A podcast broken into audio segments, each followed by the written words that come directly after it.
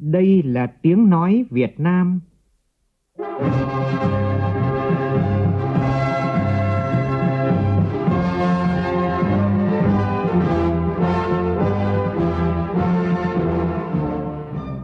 là tiếng nói Việt Nam, phát thanh từ Hà Nội, thủ đô nước Cộng hòa xã hội chủ nghĩa Việt Nam.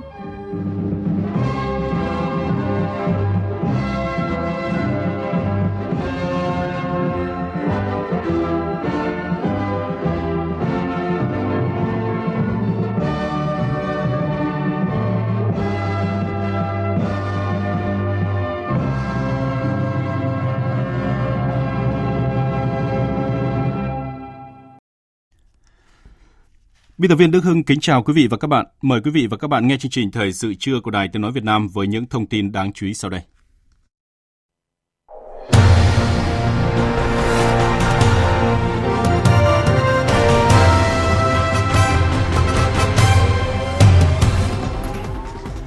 Phát biểu tại hội nghị tổng kết ngành tài chính năm 2021 và triển khai kế hoạch năm 2022, Thủ tướng Chính phủ Phạm Minh Chính yêu cầu ngành tài chính cần tập trung thực hiện tốt 9 nhiệm vụ trọng tâm, trong đó đẩy mạnh giải ngân vốn đầu tư công, tạo động lực cho phục hồi và thúc đẩy tăng trưởng kinh tế.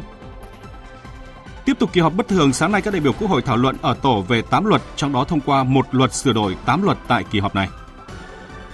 Ủy ban An toàn giao thông quốc gia phát động gia quân năm an toàn giao thông 2022 và đợt cao điểm đảm bảo trật tự an toàn giao thông Tết Nguyên đán nhâm dần và lễ hội xuân năm 2022 Đáng chú ý không để người dân không được về quê ăn Tết do thiếu phương tiện vận tải. Bộ Y tế có công điện về tăng cường các biện pháp phòng chống dịch trước biến chủng Omicron có nguy cơ cao lây lan ra cộng đồng. Trong phần tin thế giới, Triều Tiên tuyên bố đã phóng thử tên lửa siêu thanh và khẳng định vụ phóng thử đã diễn ra thành công. Ứng dụng nhân dân tệ kỹ thuật số của Trung Quốc phiên bản thử nghiệm đã ra mắt tại các cửa hàng ứng dụng lớn và sẽ được sử dụng trong kỳ Olympic mùa đông sắp tới.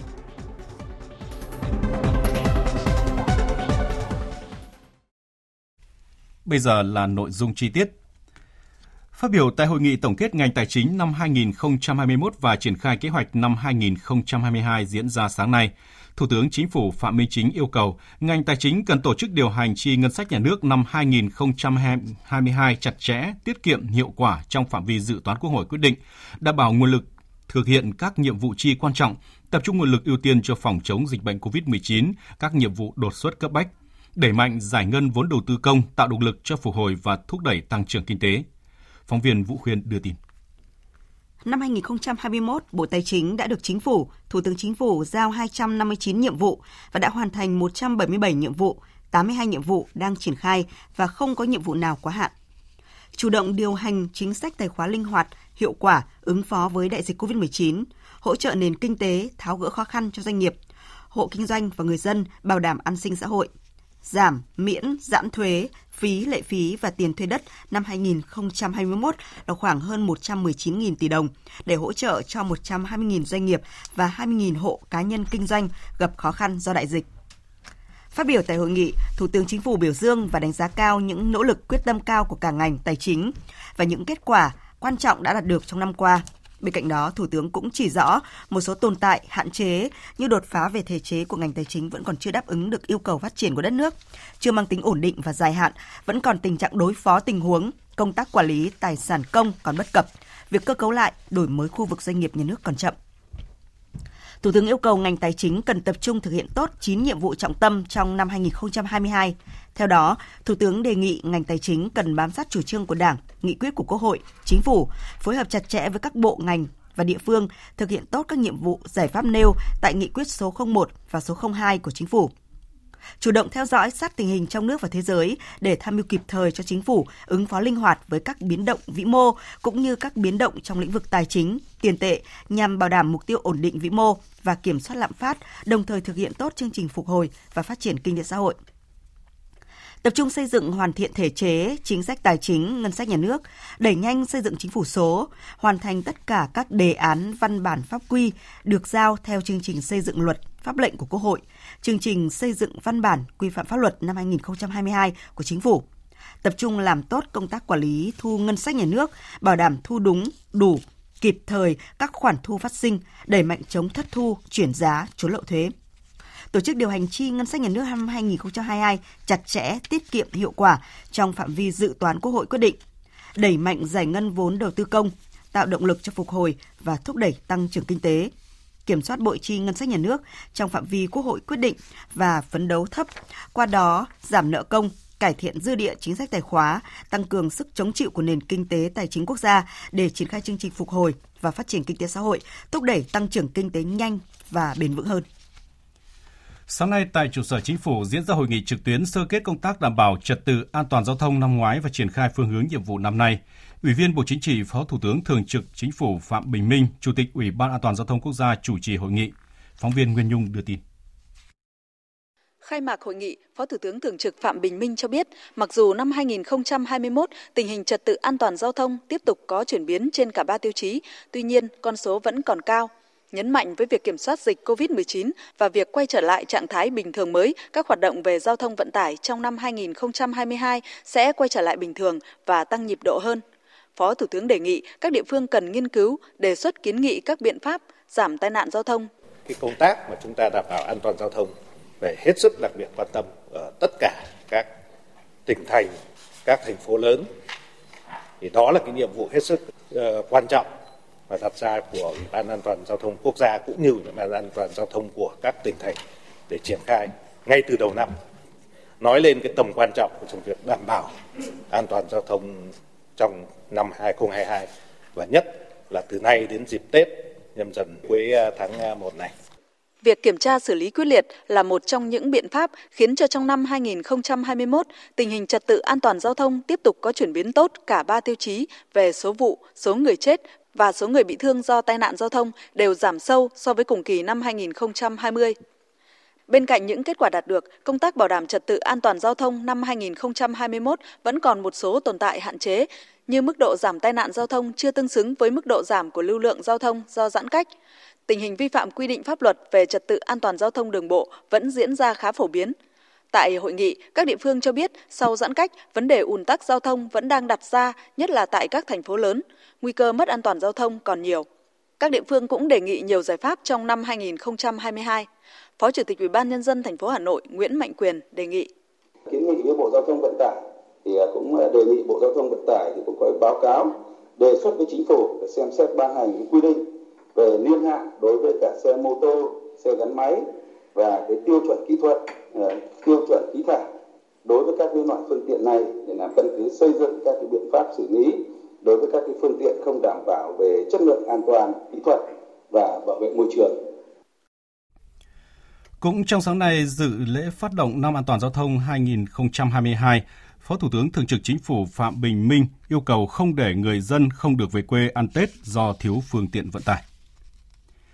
Thưa quý vị và các bạn, sáng nay tiếp tục kỳ họp bất thường lần thứ nhất các đại biểu Quốc hội tập trung thảo luận tại tổ cho ý kiến về dự án luật sửa đổi bổ sung một số điều của luật đầu tư công, luật đấu đầu tư theo phương thức đối tác công tư, luật đầu tư, luật đấu thầu, luật điện lực, luật doanh nghiệp, luật thuế tiêu thụ đặc biệt và luật thi hành án dân sự. Việc sửa đổi bổ sung những vướng mắc bất cập trong quy định của 8 luật hiện hành này phải giải quyết kịp thời và khả thi những vấn đề vướng mắc theo tinh thần đẩy mạnh phân cấp, phân quyền, đơn giản hóa thủ tục, tạo thuận lợi cho kinh doanh sử dụng có hiệu quả nhất các nguồn vốn. Phản ánh của phóng viên Việt Cường và Vân Hồng. Các đại biểu Quốc hội khẳng định việc một luật sửa đổi nhiều luật lần này thể hiện tư duy và hành động quyết liệt của Quốc hội, Chính phủ nhằm tháo gỡ kịp thời những vướng mắc về thể chế cho doanh nghiệp, sử dụng hiệu quả mọi nguồn vốn trong bối cảnh đặc biệt hơn lúc nào hết cần phục hồi và phát triển kinh tế. Từng quy định sửa đổi trong luật phải đáp ứng được yêu cầu này.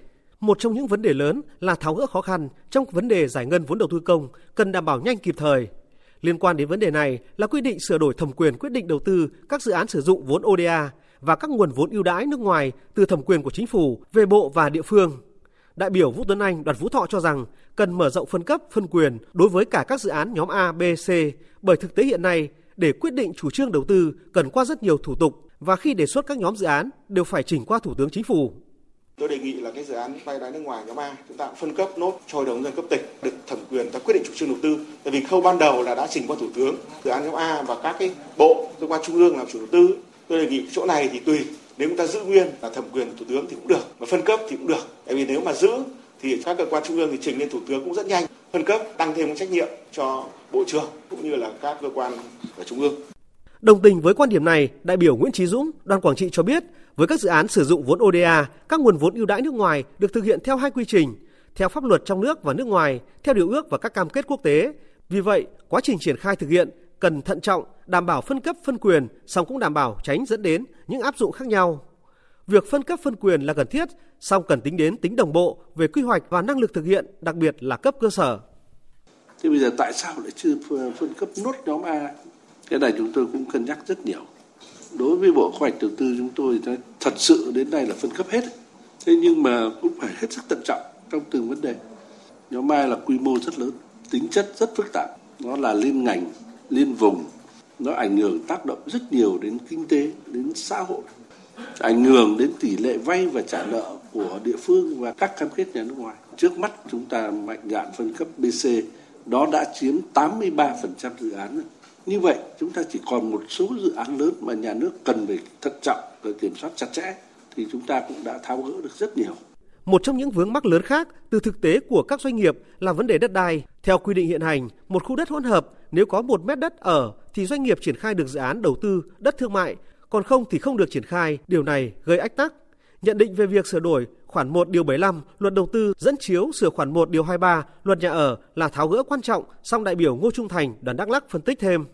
Chính phủ đề xuất quy định tháo gỡ nếu như là khu đất đấy kể cả không có đất ở. Thế nhưng mà phù hợp với quy hoạch, phù hợp với quy hoạch sử dụng đất thì anh được triển khai đầu tư xây dựng nhà ở thương mại. Hiện nay đối với cái đất khác mà không phải là đất ở, triển khai dự án nó cũng gặp rất nhiều khó khăn và chính vì vậy giá chuyển nhượng của cái đất loại này tương đối thấp. Với cái quy định ta tháo gỡ này thì cơ hội được chuyển đổi để thực hiện dự án nó rất là lớn. Cái giá đất đối với loại đất này sẽ tăng lên rất là nhiều. Chúng ta cứ so sánh với cái giá đất nhà nước nộp để chuyển đổi bình thường như ở Thủ Thiêm với cái tranh lệch sau đấu giá là con số rất là lớn. Tất nhiên là nó sẽ liên quan đến luật à, đất đai. Vì vậy thì tôi cũng đề nghị cũng cân nhắc ủng hộ thì rất ủng hộ cái chính sách để tháo gỡ này. Nếu như được ở trong cái thời điểm hiện nay chúng ta nên cho phép thực hiện thí điểm để sửa đổi nó đồng bộ với quy định của luật đất đai. Nhiều đại biểu cũng băn khoăn về việc khi thực hiện đấu nối vào lưới điện quốc gia cần phải đặt vấn đề an ninh quốc phòng lên hàng đầu. Đại biểu Trịnh Xuân An, đoàn đại biểu Quốc hội tỉnh Đồng Nai nêu ý kiến. Cho nên là phải bổ sung cái điều kiện là phải đáp ứng tiêu chuẩn kỹ thuật và bảo đảm quốc phòng an ninh. Bởi vì nếu mà hệ thống điện chúng ta chỉ cần một con chip thôi mà một cái lệnh thôi thì tôi nghĩ rằng nó còn hơn cả là một trận bom. Trong khi đó thì hệ thống tư chúng ta đấu vào thì về mặt kinh tế tôi tôi ủng hộ. Tuy nhiên về mặt kỹ thuật là phải rất cẩn trọng. Bởi vì hệ thống tư của chúng ta thì tư có doanh nghiệp cổ phần, có doanh nghiệp FDI, có doanh nghiệp nước ngoài. Thì cái chỗ này về quốc phòng an ninh là phải hết sức cân nhắc, phải giả soát kỹ và phải có một cái quy định hướng dẫn cho nó kỹ về cái câu chuyện này, đặc biệt là các tiêu chuẩn kỹ thuật và bảo đảm về an ninh quốc phòng. Lý giải về điều này, Bộ trưởng Bộ Công Thương Nguyễn Hồng Diên cho biết. Dù là nhà nước hay tư nhân đầu tư thì đều phải tuân thủ các quy định về đầu tư, về xây dựng, về điều độ và vận hành hệ thống điện theo tiêu chuẩn an toàn. Mà cái này thì là Bộ Công Thương và EVN sẽ là cái cơ quan phải quy định cái tiêu chuẩn đó. Vấn đề quyền đấu nối thì với các cái nhà đầu tư lưới điện thì phải đặt các tiêu chuẩn quy định của ngành điện, đặt các cái tiêu chuẩn quy định về kỹ thuật, an toàn về hệ thống thì được đấu nối. Thảo luận tại tổ, đoàn đại biểu Quốc hội tỉnh Đắk Lắk đã tập trung thảo luận về luật sửa đổi bổ sung một số điều của luật đầu tư công, luật đầu tư theo phương thức đối tác công tư, luật đầu tư, luật đấu thầu, luật điện lực, luật doanh nghiệp, luật tiêu thuế tiêu thụ đặc biệt, luật thi hành án dân sự theo chương trình tại kỳ họp đề ra. Tin của phóng viên Hương Lý thường trú tại khu vực Tây Nguyên. Góp ý kiến về luật đầu tư công, ông Y Winter, trưởng đoàn đại biểu Quốc hội tỉnh Đắk Lắk nhất trí với ba nội dung cần sửa đổi. Tuy nhiên, ông đề nghị cần quan tâm hơn nữa đến việc phân cấp, phân quyền và trách nhiệm đối với các dự án có nguồn vốn ODA. Liên quan đến cái điều ước quốc tế giữa nhà nước và chính phủ Việt Nam với cái bên ký kết đó là nước ngoài rồi các nội dung liên quan đến thực hiện các cái dự án này nếu không đánh giá kỹ không à, làm rõ được những cái trách nhiệm của bộ ngành của địa phương thì trong quá trình thực hiện sẽ có những cái vi phạm đặc biệt là cái việc liên quan đến cái tiến độ chất lượng sẽ ảnh hưởng rất lớn đến cái uy tín của Việt Nam trong cái quá trình hội nhập. Quan tâm đến luật thi hành án dân sự, đại biểu Nguyễn Thị Thu Nguyệt cho rằng luật cần làm rõ hơn về các cơ chế ủy thác. Tại điều 55 thì à, quy định điều chỉnh lại tên điều luật là ủy thác thi hành án và ủy thác về cái xử lý tài sản. Trong đây thì à, cũng chưa làm rõ được cái cơ chế về cái xử lý, ủy thác thi hành án với cái cơ chế về ủy thác xử lý tài sản nó khác nhau ở điểm nào như vậy thì đề nghị chính phủ cần có cái quy định rõ hơn cái cơ chế ủy thác xử lý tài sản như thế nào thì nó rõ ràng. Chiều nay Quốc hội thảo luận ở tổ cho ý kiến về chủ trương đầu tư dự án xây dựng công trình đường bộ cao tốc Bắc Nam phía Đông giai đoạn 2021-2025, cho ý kiến về dự thảo nghị quyết thí điểm một số cơ chế chính sách đặc thù phát triển thành phố Cần Thơ.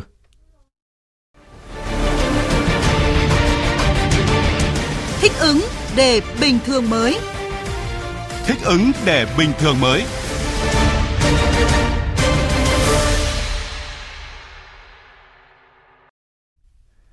Thưa quý vị và các bạn, nhận diện nguy cơ tiếp tục ghi nhận các ca mắc COVID-19 nhiễm biến chủng Omicron từ các trường hợp nhập cảnh và lây lan ra cộng đồng thời gian tới là rất lớn. Bộ Y tế vừa có công điện gửi trưởng ban chỉ đạo phòng chống dịch COVID-19 và chủ tịch Ủy ban nhân dân các tỉnh thành phố về tăng cường các biện pháp phòng chống dịch trước biến chủng Omicron đề nghị trưởng ban chỉ đạo phòng chống dịch COVID-19, Chủ tịch Ủy ban nhân dân các tỉnh thành phố chỉ đạo quyết liệt tăng cường thực hiện các biện pháp phòng chống dịch COVID-19. Theo đó, thực hiện nghiêm các chỉ đạo của Thủ tướng Chính phủ và các hướng dẫn của Bộ Y tế về chủ động phòng chống biến chủng Omicron, chủ động xây dựng các kịch bản, phương án để sẵn sàng đáp ứng với các tình huống dịch COVID-19 trên địa bàn, nâng cao năng lực hệ thống y tế nhất là y tế cơ sở, bảo đảm thuốc, vật tư, trang thiết bị y tế theo phương châm 4 tại chỗ và có phương án huy động, điều động, bổ sung nhân lực y tế, tiếp tục phát huy vai trò của tổ COVID cộng đồng, trạm y tế lưu động, không để xảy ra tình trạng người bệnh không liên hệ được với các cơ sở y tế, không được tư vấn, cấp phát thuốc điều trị. Tại Việt Nam đã ghi nhận các trường hợp nhiễm biến chủng Omicron tại à, ba khu vực miền Bắc, miền Nam và miền Trung đều là các trường hợp nhập cảnh đã được cách ly kịp thời. Bộ Y tế tối qua đã thông tin về phiên họp của Hội đồng Tư vấn cấp giấy đăng ký lưu hành thuốc nguyên liệu làm thuốc của Bộ Y tế về hồ sơ đăng ký lưu hành thuốc Monupiravir.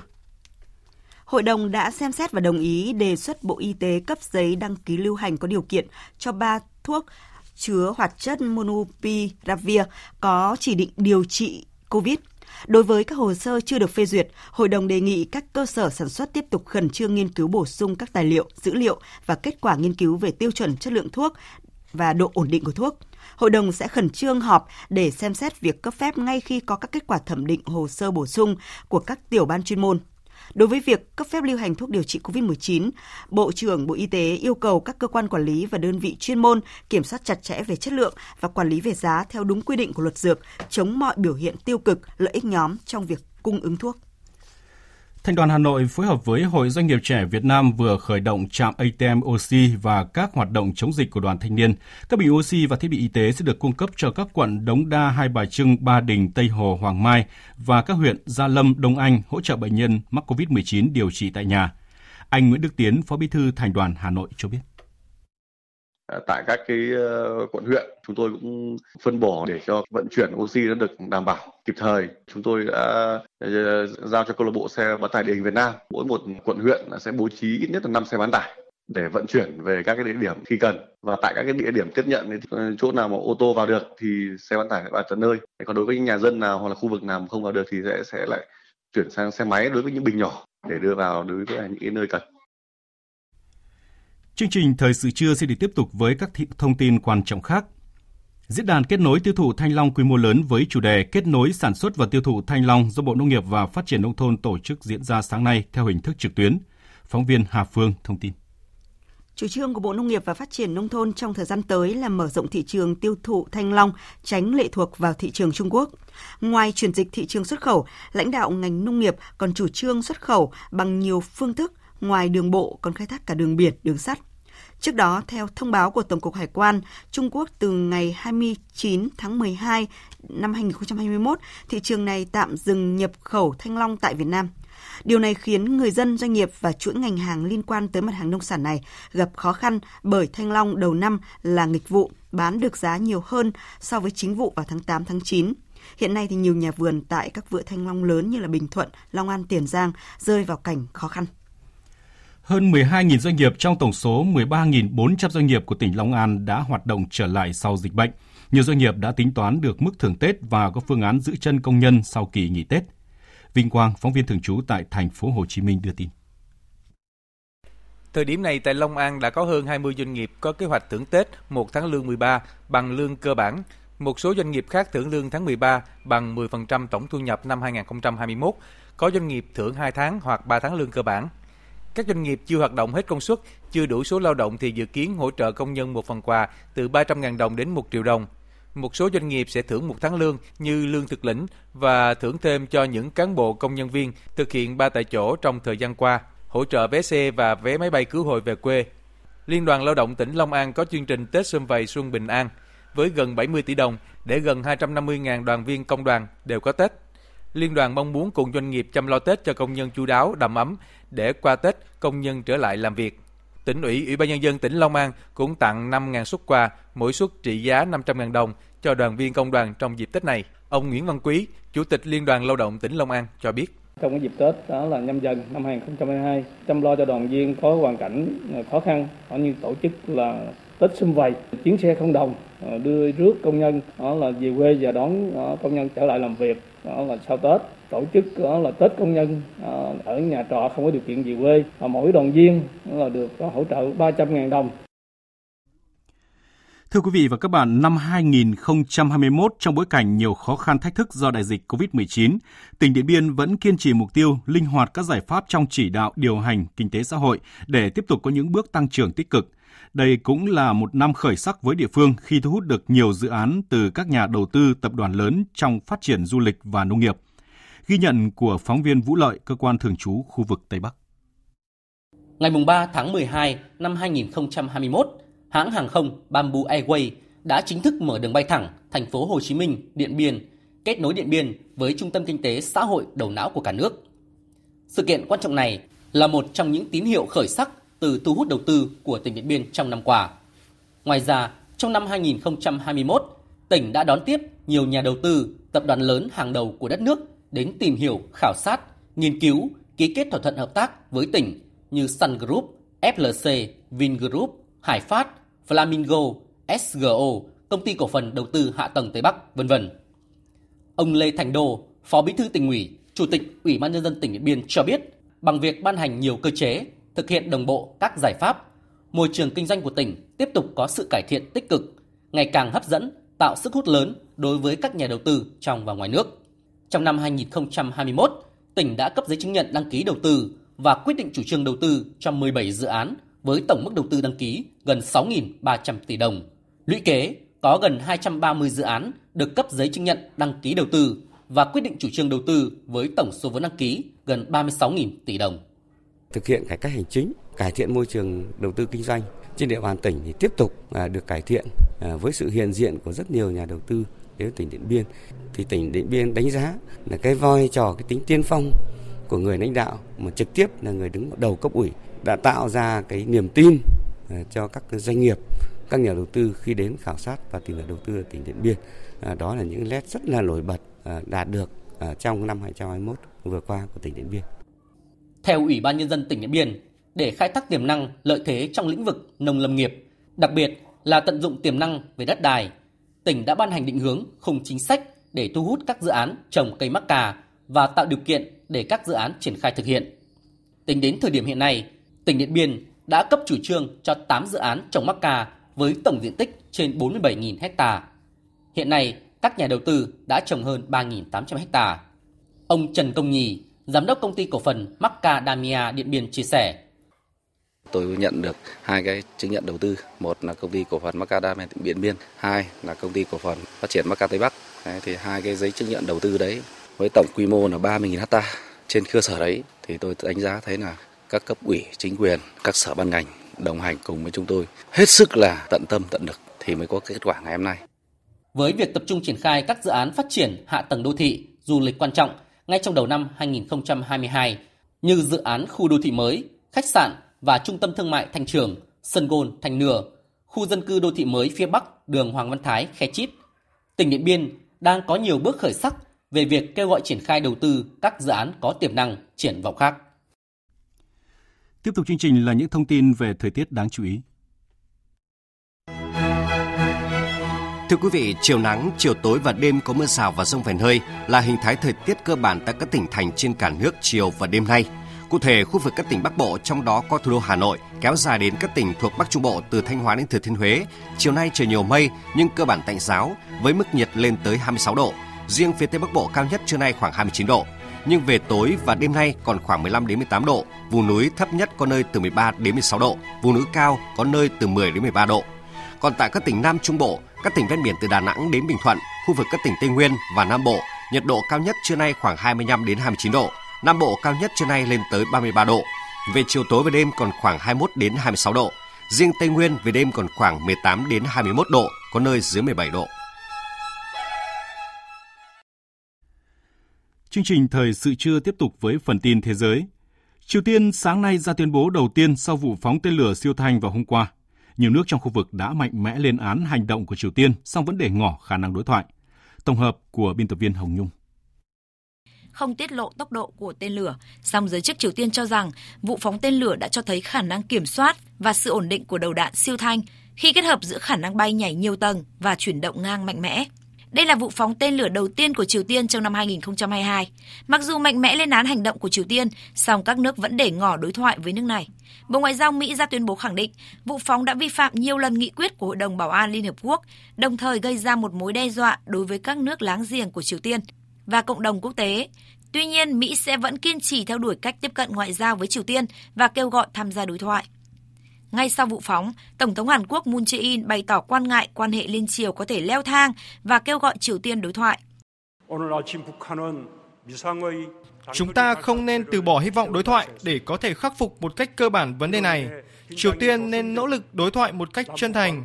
Nếu cả hai miền Triều Tiên cùng cố gắng và xây dựng lòng tin, thì một ngày nào đó hòa bình sẽ đến với chúng ta. Cùng ngày, Văn phòng Tổng thống Hàn Quốc thông báo về cuộc họp khẩn của Hội đồng An ninh Quốc gia. Bộ Ngoại giao Trung Quốc cũng kêu gọi các bên cần thận trọng và tăng cường đối thoại với Triều Tiên sau vụ phóng tên lửa. Phát biểu tại cuộc họp báo, người phát ngôn Bộ Ngoại giao Trung Quốc Uông Văn Bân nói: Hòa bình và sự ổn định trên bán đảo Triều Tiên phải rất vất vả mới đạt được và cần được trân trọng. Trong hoàn cảnh hiện nay, tất cả các bên nên khắc ghi bức tranh toàn cảnh và hành động một cách thận trọng, duy trì con đường đối thoại đúng đắn, tham vấn và hợp tác với nhau nhằm ổn định chính trị cho các vấn đề trên bán đảo Triều Tiên. Chính phủ Nhật Bản ngay lập tức đã triệu tập một cuộc họp khẩn để thảo luận tình hình. Phía Nhật Bản thông báo Bộ trưởng Ngoại giao và Quốc phòng sẽ có cuộc hội đàm với những người đồng cấp Mỹ vào ngày mai để thảo luận về các diễn biến liên quan.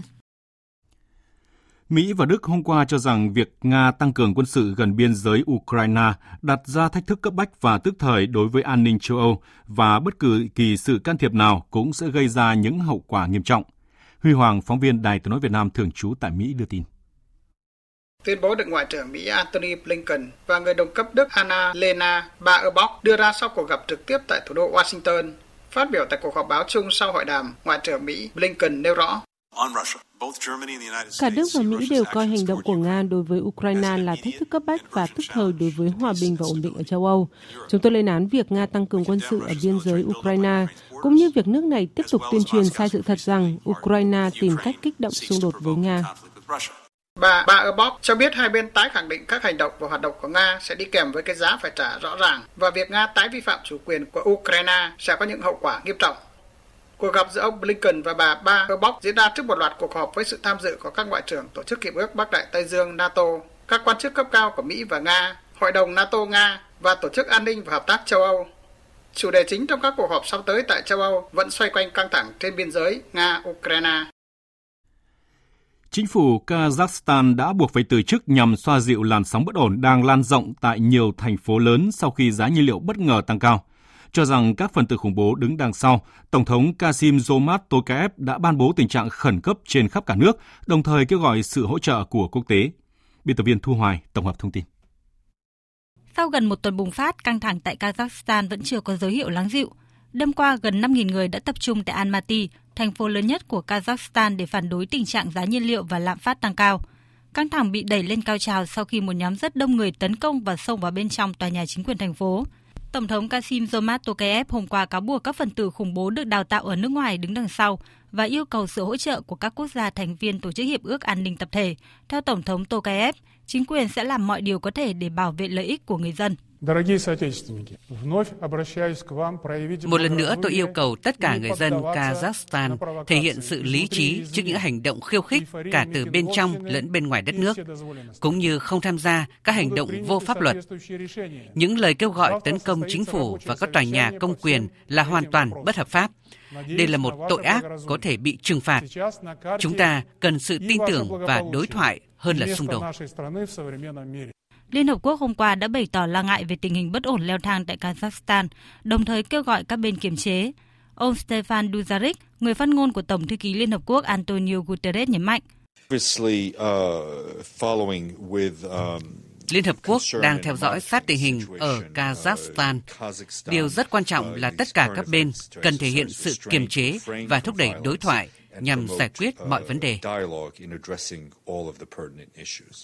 Chính phủ Nga hôm qua cũng kêu gọi khôi phục ổn định tại Kazakhstan, đồng thời khẳng định Nga ủng hộ một giải pháp hòa bình cho tất cả các vấn đề trong khuôn khổ luật pháp và hiến pháp, cũng như thông qua đối thoại chứ không phải thông qua bạo loạn đường phố và vi phạm pháp luật. Bộ Ngoại giao Kyrgyzstan cùng ngày cho rằng tình trạng bạo lực đang diễn ra ở Kazakhstan không những không giải quyết được các vấn đề cấp bách của người dân, mà còn khiến tình hình trở nên tồi tệ hơn. Kyrgyzstan sẵn sàng cung cấp sự hỗ trợ toàn diện cho Kazakhstan nếu cần thiết. Làn sóng lây nhiễm COVID-19 tiếp tục bùng nổ tại châu Âu sau kỳ nghỉ cuối năm khi một loạt quốc gia như là Pháp, Italia, Hà Lan, Bồ Đào Nha ghi nhận số ca nhiễm COVID-19 cao kỷ lục từ đầu đại dịch và không có dấu hiệu số ca nhiễm này sẽ giảm bớt. Phóng viên Quang Dũng, thường trú Đài tiếng nói Việt Nam tại Pháp, theo dõi khu vực Tây Âu đưa tin. Trong ngày mùng 5 tháng 1, số liệu từ cơ quan y tế các quốc gia châu Âu cho thấy Ít nhất 5 quốc gia châu đã phá các kỷ lục về số ca nhiễm COVID-19 kể từ đầu đại dịch, đó là Pháp, Italia, Hà Lan, Thụy Điển và Bồ Đào Nha. Trong đó cao nhất là Pháp với trên 332.000 ca nhiễm, tiếp đến là Italia với gần 190.000 ca nhiễm. Phát biểu trước các nghị sĩ Anh trong chiều ngày 5 tháng 1, Thủ tướng Anh Boris Johnson thừa nhận dịch COVID-19 đang lây lan với tốc độ nhanh chưa từng thấy. Chúng ta đang chứng kiến số ca nhiễm COVID-19 tăng nhanh chưa từng thấy. Hôm 4 tháng 1, nước Anh đã có trên 218.000 ca nhiễm, dù đây là con số báo cáo chưa đầy đủ. Và nguy cơ lớn nhất là số ca nhiễm đang gia tăng rất nhanh trong nhóm những người cao tuổi và dễ tổn thương, như trong độ tuổi trên 60 là cứ sau một tuần số ca nhiễm lại tăng gấp đôi. Và đương nhiên đi cùng với đó là sự gia tăng sức ép lên hệ thống y tế. Do xác định không thể ngăn chặn được biến thể Omicron nên chính phủ Anh cũng đã quyết định bãi bỏ quy định xét nghiệm PCR bắt buộc đối với các hành khách nhập cảnh vào Anh.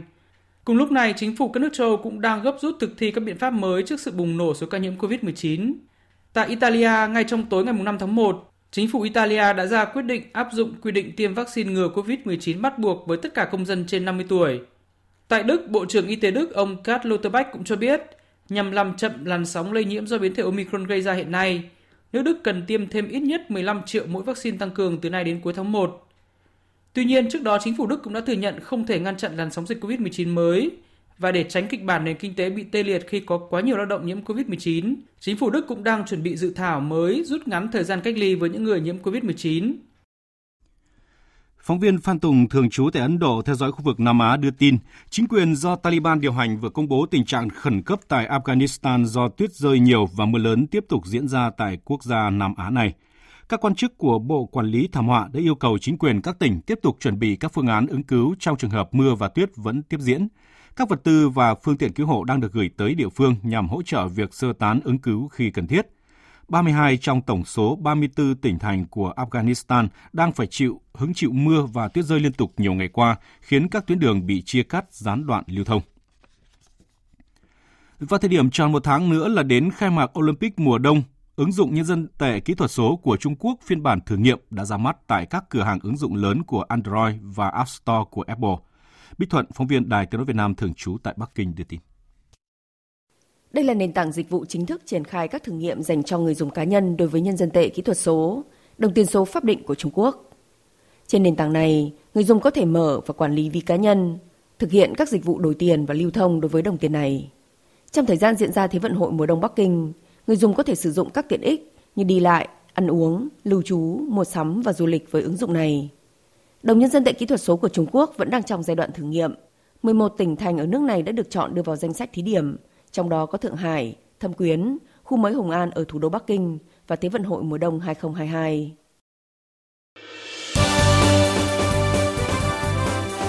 Thời sự tiếng nói Việt Nam tin nhanh, bình luận sâu, tương tác đa chiều.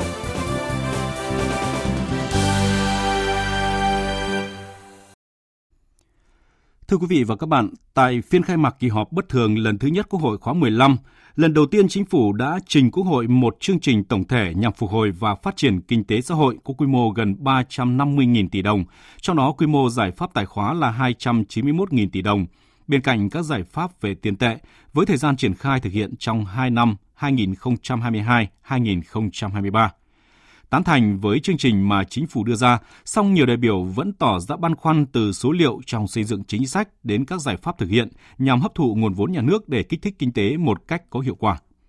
Phóng viên Nguyên Long phỏng vấn chuyên gia kinh tế tiến sĩ Võ Trí Thành, nguyên phó viện trưởng Viện Nghiên cứu Quản lý Kinh tế Trung ương về nội dung này. Thưa ông, được biết ông là một trong số các chuyên gia kinh tế có đề xuất với chính phủ cần có các cái gói hỗ trợ kích thích kinh tế trong bối cảnh dịch COVID-19 ảnh hưởng lớn tới đời sống kinh tế xã hội của đất nước. À, vậy xin được hỏi là ông đánh giá như thế nào về quy mô cũng như là kế hoạch của chính phủ về chương trình phục hồi và phát triển kinh tế xã hội triển khai trong 2 năm? Trong 2 năm qua, năm 20 và năm 21, thì à, chính phủ đã rất nhiều gói hỗ trợ người dân, doanh nghiệp à, để phần nào khắc phục những cái khó khăn, những cái à, thách thức trước mắt. Thế thì uh, ý tưởng về cái gói hỗ trợ lần thứ hai bây giờ ta gọi là một cái chương trình hồi phục và phát triển kinh tế thì nó đã có từ uh, cuối năm 2020 rồi. À, rất tiếc uh, chúng ta đã hơi uh, chậm.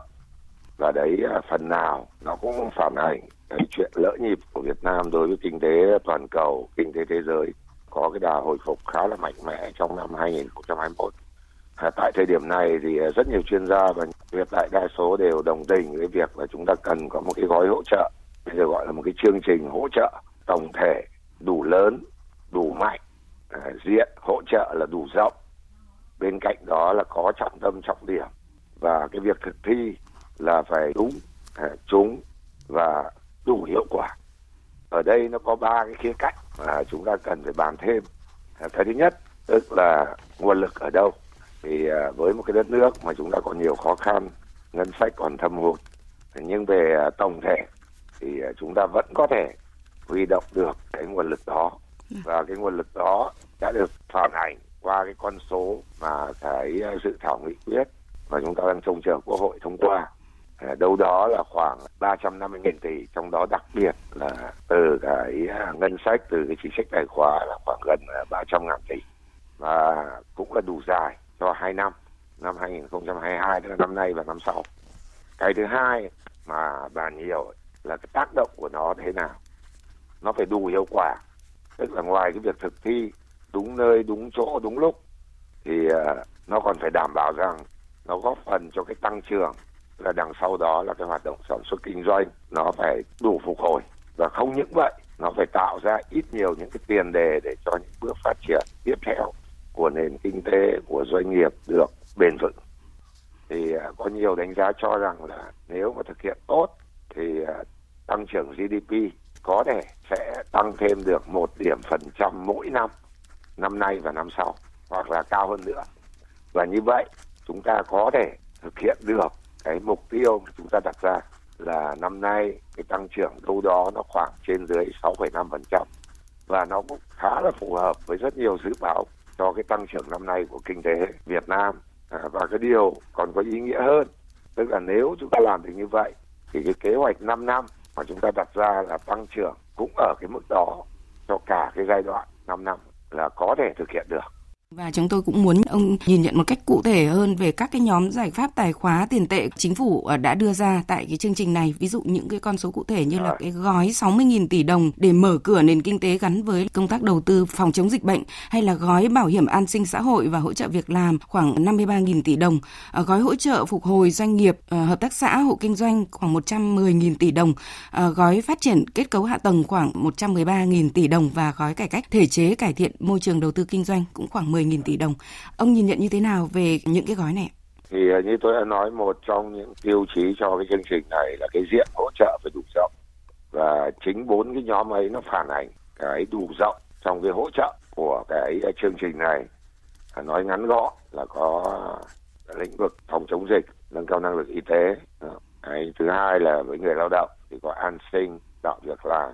Cái thứ ba tức là hỗ trợ lĩnh vực kinh doanh thì bao gồm doanh nghiệp, hợp tác xã, hộ gia đình.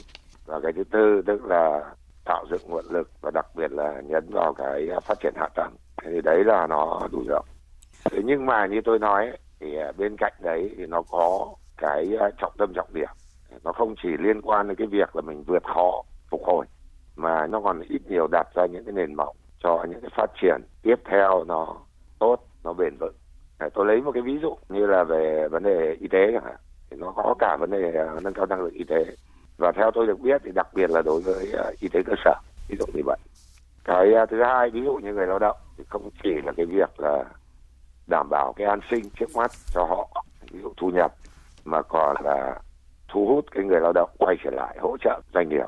Hay là với doanh nghiệp, đúng không? thì chúng ta bên cạnh các cái diện với các cái giải pháp khác nhau tài khóa, tiền tệ thì có cả nhằm vào một số lĩnh vực mà có thể là vừa qua bị thiệt hại nặng nề nhưng mà cái đà phục hồi à, khi mà cái à, khống chế dịch khi mà dịch ví dụ đi qua thì nó sẽ phục hồi rất là nhanh và có tạo cái sức lan tỏa rất là tốt Vâng, thưa tiến sĩ Võ Trí Thành ạ, các cái kế hoạch giải pháp đã được đưa ra, song quan trọng vẫn là giải pháp thực hiện làm sao để có hiệu quả. À, nguồn lực phục hồi, kích thích kinh tế cần đúng nơi đúng lúc. À, vậy theo ông thì chương trình phục hồi và phát triển kinh tế xã hội của chính phủ thì nên tập trung vào đâu để nguồn tiền được hấp thụ có hiệu quả? Thì uh, theo tôi được biết thì cái chương trình này uh, khá là cụ thể. Ví dụ đối với hạ tầng thì chỉ rõ là bên cạnh uh, cái kế hoạch hàng năm chúng ta đã có nguồn vốn và đã cho 5 năm rồi đấy cho trung hạn rồi cụ thể hơn thì à, nếu chúng ta hạn chế được những cái rủi ro nhất là cái dịch chuyển dòng tiền sang đầu cơ tài chính tức là đầu cơ bất động sản hay là vào chứng khoán quá mức thế thì lạm phát chúng ta vẫn có thể giữ được ở cái mức trên dưới bốn phần trăm. Thế nhưng mà cái điều quan trọng hơn nữa ấy, trong hai năm tới khi chúng ta thực hiện chương trình này thì có thể lạm phát áp lực nó cao hơn thâm hụt nó sẽ cao hơn là chắc chắn rồi. Ngân sách đúng không? Nợ vâng. công. Thế nhưng mà nó vẫn trong tầm kiểm soát. Và chúng ta tính không chỉ cho bài toán hai năm mà tính bài toán dài hơi hơn là để trước mắt mặc dù nó có thể nhích lên một số cái chỉ số như vậy nó vẫn trong cái tầm kiểm soát.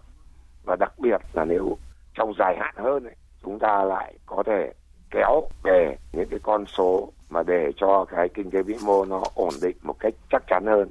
Cái khả năng chống chịu của nền kinh tế nó tốt hơn. Vâng. như vậy cách làm nó không phải chỉ là hai năm đứng về cái quản lý kinh tế vĩ mô mà nó là dài hơn để mà đảm bảo chắc chắn rằng là những cái tác động không mong muốn này chúng ta có thể kiểm soát được và chúng ta giảm thiểu ở cái mức thấp nhất có thể. Thế thì à, một là giám sát vấn đề giám sát. Và ở đây đặc biệt đối với đầu, đầu tư công thì có cả vai trò giám sát của quốc hội. À, cái giám sát này không phải là để bóp lại không làm mà giám sát này để mà chính là để làm cho nó hiệu quả. Cái thứ hai là vấn đề minh bạch vấn đề thông tin minh bạch. Thông qua phương tiện thông tin đại chúng thông qua các cái kênh của các cơ quan công quyền đó, các cơ quan liên quan để cho người dân thấy rõ và cũng giữ một cái vai trò giám sát rất là quan trọng thì à, với tất cả một cái nhìn rất là tổng thể với cách đặt vấn đề rất là tổng thể từ mục tiêu đánh giá tác động cách thức thực thi nguồn lực thì à, chúng ta có thể hy vọng là lần này mặc dù chúng ta đã hơi chậm nhưng mà cái chương trình này sẽ thực sự có ý nghĩa góp sức cho quá trình phục hồi phát triển của nền kinh tế và đằng sau câu chuyện ấy chính là doanh nghiệp và người lao động. Và vâng, một lần nữa thì xin được trân trọng cảm ơn tiến sĩ Võ Trí Thành đã tham gia chương trình. Quý vị và các bạn vừa nghe phóng viên Đài Tiếng nói Việt Nam phỏng vấn chuyên gia kinh tế tiến sĩ Võ Trí Thành, nguyên phó viện trưởng Viện Nghiên cứu Quản lý Kinh tế Trung ương về chương trình tổng thể nhằm phục hồi phát triển kinh tế xã hội có quy mô gần 350.000 tỷ đồng mà chính phủ đang trình ra Quốc hội. Tiếp tục chương trình là trang tin đầu tư tài chính và bản tin thể thao. Trang tin đầu tư tài chính. Thưa quý vị và các bạn, Giá vàng trong nước sáng nay đồng loạt đảo chiều giảm nhẹ, cụ thể giá vàng SJC giảm 50.000 đồng một lượng ở cả hai chiều mua và bán, còn 60 triệu 950.000 đồng một lượng và 61 triệu 650.000 đồng một lượng. Thương hiệu vàng dòng thăng long của công ty Bảo Tiến Minh Châu giảm 100.000 đồng một lượng, niêm yết mua vào ở mức 52 triệu 420.000 đồng một lượng, bán ra ở mức 53 triệu 70.000 đồng một lượng. Còn trên thị trường ngoại tệ sáng nay, tỷ giá trung tâm giữa đồng Việt Nam và đô la Mỹ được Ngân hàng Nhà nước công bố ở mức 23.128 đồng đổi một đô la Mỹ, giảm 9 đồng mỗi đô la so với hôm qua. Mới đây, Chính phủ đã ban hành Nghị định 143 năm 2021 sửa đổi Nghị định 88 năm 2019 về xử phạt vi phạm hành chính lĩnh vực tiền tệ ngân hàng. Cụ thể, sửa đổi bổ sung khoản 7 điều 26, phạt tiền từ 100 triệu đồng đến 150 triệu đồng đối với một trong các hành vi vi phạm sau đây. Xâm nhập hoặc tìm cách xâm nhập, đánh cắp dữ liệu, phá hoại, làm thay đổi trái phép chương trình phần mềm, dữ liệu điện tử sử dụng trong thanh toán, lợi dụng lỗi hệ thống mạng máy tính để trục lợi mà chưa đến mức bị truy cứu trách nhiệm hình sự, mở hoặc duy trì tài khoản thanh toán nặc danh, mạo danh, trên thị trường chứng khoán nước ta sau phiên điều chỉnh hôm qua, diễn biến thị trường phiên giao dịch sáng nay đã ổn định trở lại. Nhóm bất động sản xây dựng hiện là tâm điểm thu hút dòng tiền với hàng loạt mã tăng mạnh.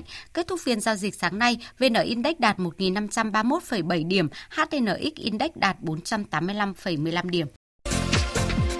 Đầu tư tài chính biến cơ hội thành hiện thực. Đầu tư tài chính biến cơ hội thành hiện thực.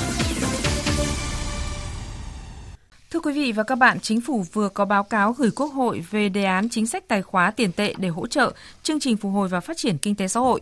Điều đáng chú ý là trong gói chính sách này, Chính phủ đề xuất giảm thuế suất thuế giá trị gia tăng từ 10% xuống 8% đối với nhóm hàng hóa dịch vụ đang áp dụng mức thuế suất 10% trong năm 2022.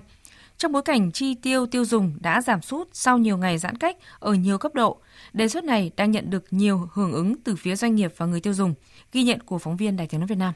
Chị Nguyễn Thu Huệ ở Thanh Xuân Hà Nội lựa chọn hệ thống siêu thị Bixi Thăng Long để chuẩn bị đồ Tết cho gia đình từ sớm. Chị Huệ cho biết năm nay thu nhập bị giảm do ảnh hưởng của dịch Covid-19 nên không chỉ mình chị Huệ mà đa số người tiêu dùng đều mong các siêu thị nhà sản xuất có nhiều khuyến mại đặc biệt giảm thuế giá trị gia tăng, giảm giá hàng hóa thiết yếu hoa quả với bánh kẹo. Bởi vậy thì năm nay là năm dịch.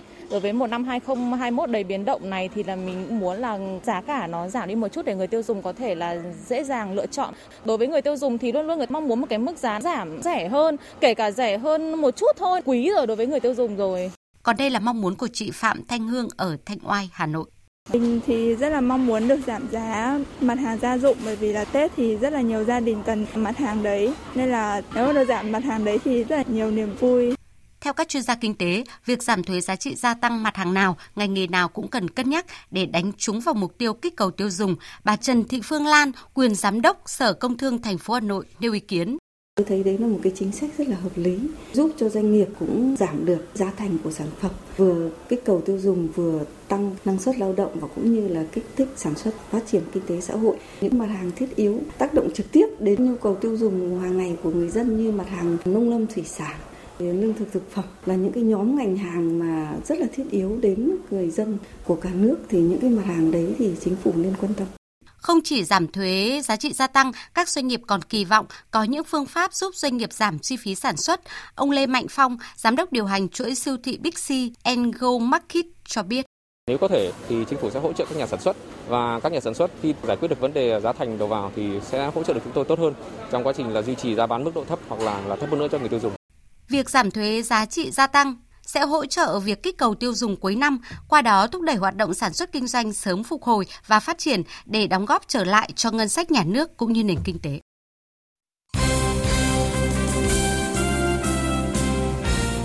Thưa quý vị và các bạn, Kình ngư Nguyễn Huy Hoàng đã trở thành vận động viên tiêu biểu toàn quốc của thể thao Việt Nam năm 2021 sau khi giành chiến thắng tại cuộc bầu chọn do Bộ Văn hóa Thể thao và Du lịch, Trung ương Đoàn Thanh niên Cộng sản Hồ Chí Minh, Ủy ban Olympic Việt Nam phối hợp tổ chức. Trong danh sách 10 vận động viên tiêu biểu còn có vận động viên điền kinh Nguyễn Thị Oanh, võ sĩ taekwondo Trương Thị Kim Tuyền, tuyển thủ bóng đá nữ Huỳnh Như và võ sĩ boxing Nguyễn Thị Thu Nhi. Hạng mục huấn luyện viên tiêu biểu Chiến thắng thuộc về huấn luyện viên trưởng đội tuyển Futsal Việt Nam Phạm Minh Giang. Giải thưởng vận động viên và huấn luyện viên thể thao người khuyết tật tiêu biểu toàn quốc 2021 thuộc về lực sĩ Lê Văn Công cùng với người thầy của đô cử này là huấn luyện viên Lê Quang Thái. Hiện tại, các cầu thủ đội tuyển Việt Nam đang được xả trại về thăm gia đình. Sắp tới, toàn đội tập trung để chuẩn bị cho hai trận đấu gặp Australia và Trung Quốc tại vòng loại thứ ba World Cup 2022 khu vực châu Á. Sau 6 trận toàn thua tại vòng loại thứ ba cũng như sau kỳ AFF Cup 2020 không thành công thì nhiều khả năng huấn luyện viên Park Hang-seo sẽ làm mới đội tuyển Việt Nam ở hai trận đấu sắp tới đây. Huấn luyện viên Đặng Phương Nam chia sẻ quan điểm. Tôi nghĩ rằng sau những trận đấu thất bại ở vòng loại thứ ba, sau giải đấu không thành công ở AFF Cup 2020 thì đương nhiên chúng ta phải có những sự bổ sung.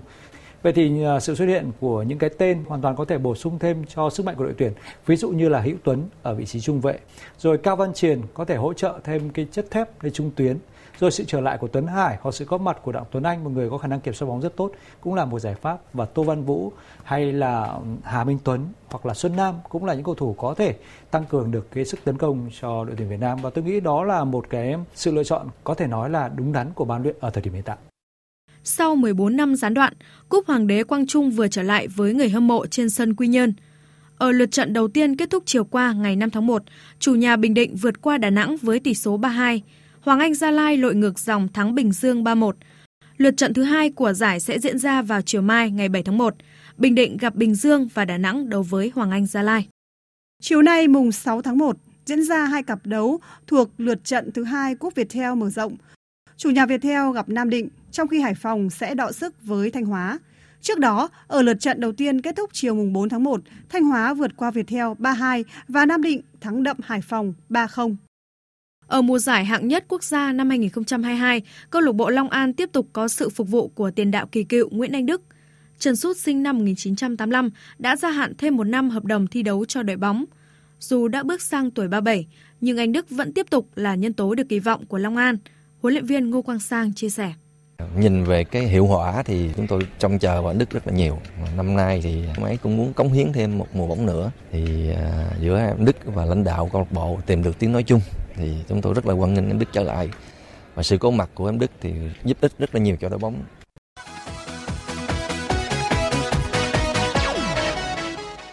Dạng sáng nay mùng 6 tháng 1, Chelsea đánh bại Tottenham ở bán kết lượt đi Cúp Liên đoàn Anh. ngày phút thứ 5, lưới của thủ môn Hugo Lloris đã rung lên. Người dứt điểm cận thành đưa Chelsea dẫn 1-0 là tiền vệ trẻ Kai Havertz. Đến phút thứ 34, đội khách nhận bàn thua thứ hai từ pha đá phạt của Chelsea bên cánh phải. Hậu vệ Tanganga bên phía Tottenham đánh đầu phá bóng nhưng bóng lại va trúng người đồng đội Ben Davi bay vào lưới. Trung cuộc, Chelsea giành chiến thắng với tỷ số 2-0. Huấn luyện viên Thomas Tuchel bên phía Chelsea chia sẻ sau trận đấu. I'm very happy with the performance and the result. Tôi hài lòng với sự thể hiện và kết quả đã giành được. Chúng tôi đã đẩy lùi họ về phía sau và hầu như là không cho họ có được cơ hội nguy hiểm nào. Chúng tôi đã chơi tập trung, kỷ luật và có thể ghi thêm bàn thắng trong hiệp 2. Chúng tôi gây cho họ nhiều khó khăn và xứng đáng để giành chiến thắng. Chúng tôi đã giành kết quả tốt nhưng mà vẫn còn 90 phút chơi với họ ở phía trước. Về phần mình, huấn luyện viên Antonio Conte của Tottenham thừa nhận. It was a difficult game from the start. I think Chelsea showed much better than us. Một trận đấu khó khăn ngay từ khi bắt đầu. À, Chelsea đã chơi tốt hơn chúng tôi. À, chúng tôi biết rằng Chelsea đang là một trong những đội bóng mạnh nhất châu Âu và trên thế giới. À, mùa trước thì họ vô địch Champions League. Thật không dễ khi mà đá ở sân Stamford Bridge. Chelsea đã chơi rất tập trung. Họ giành được bóng liên tục và chúng tôi thì đã phải nhận những bàn thua thiếu may mắn. Một khi mà để cho đối phương ghi bàn sớm thì chắc chắn là trận đấu sẽ trở nên rất khó khăn. The game become uh, very difficult. Trong khi đó, tại vòng 1, 16 đội Cúp Nhà vua Tây Ban Nha, Real Madrid thắng cách biệt chủ nhà Alcoyano 3-1. Trận đấu đáng chú ý khác, Barcelona vất vả lội ngược dòng vượt qua chủ nhà Linares 2-1. Dự báo thời tiết Phía Tây Bắc Bộ, chiều nắng, đêm có mưa vài nơi, gió nhẹ, đêm trời rét, nhiệt độ từ 15 đến 29 độ, vùng núi cao về đêm từ 10 đến 13 độ. Phía Đông Bắc Bộ, chiều nắng, đêm có mưa vài nơi, gió nhẹ, đêm trời rét, nhiệt độ từ 17 đến 25 độ, vùng núi từ 13 đến 16 độ. Khu vực từ Thanh Hóa đến Thừa Thiên Huế có mưa vài nơi, đêm có mưa, mưa rào rải rác, gió nhẹ. Phía Bắc đêm trời rét, nhiệt độ từ 18 đến 26 độ.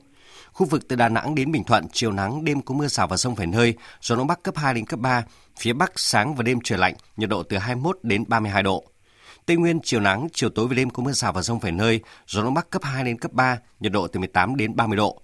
Nam Bộ chiều nắng, chiều tối và đêm có mưa rào và rông vài nơi, gió đông bắc cấp 2 đến cấp 3, nhiệt độ từ 23 đến 33 độ. Khu vực Hà Nội nhiều mây, đêm có mưa vài nơi, gió nhẹ, nhiệt độ từ 18 đến 25 độ. Dự báo thời tiết biển, Vịnh Bắc Bộ có mưa vài nơi tầm nhìn xa trên 10 km, gió đông bắc cấp 4 đến cấp 5.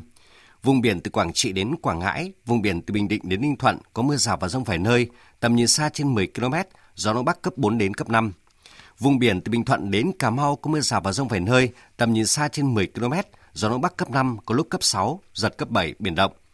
Vùng biển từ Cà Mau đến Kiên Giang và Vịnh Thái Lan có mưa rào và rông vài nơi, tầm nhìn xa trên 10 km, gió Đông Bắc đến Đông cấp 3 đến cấp 4. Khu vực Bắc Biển Đông và khu vực quần đảo Hoàng Sa thuộc thành phố Đà Nẵng có mưa rào và rông vài nơi, tầm nhìn xa trên 10 km, gió Đông Bắc mạnh dần lên cấp 6, giật cấp 7, cấp 8, biển động. Khu vực giữa và Nam Biển Đông và khu vực quần đảo Trường Sa thuộc tỉnh Khánh Hòa có mưa rào và rông vài nơi, tầm nhìn xa trên 10 km, gió Đông Bắc cấp 4 đến cấp 5. Quý vị và các bạn đang nghe chương trình Thời sự trưa của Đài Tiếng Nói Việt Nam. Trước khi kết thúc chương trình, chúng tôi xin tóm lược một số tin chính vừa phát sóng.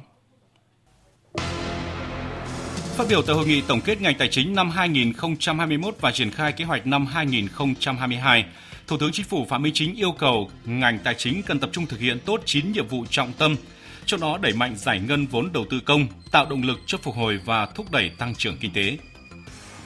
Tiếp tục kỳ họp bất thường, sáng nay các đại biểu Quốc hội thảo luận ở tổ về 8 luật, trong đó thông qua một luật sửa đổi 8 luật tại kỳ họp này.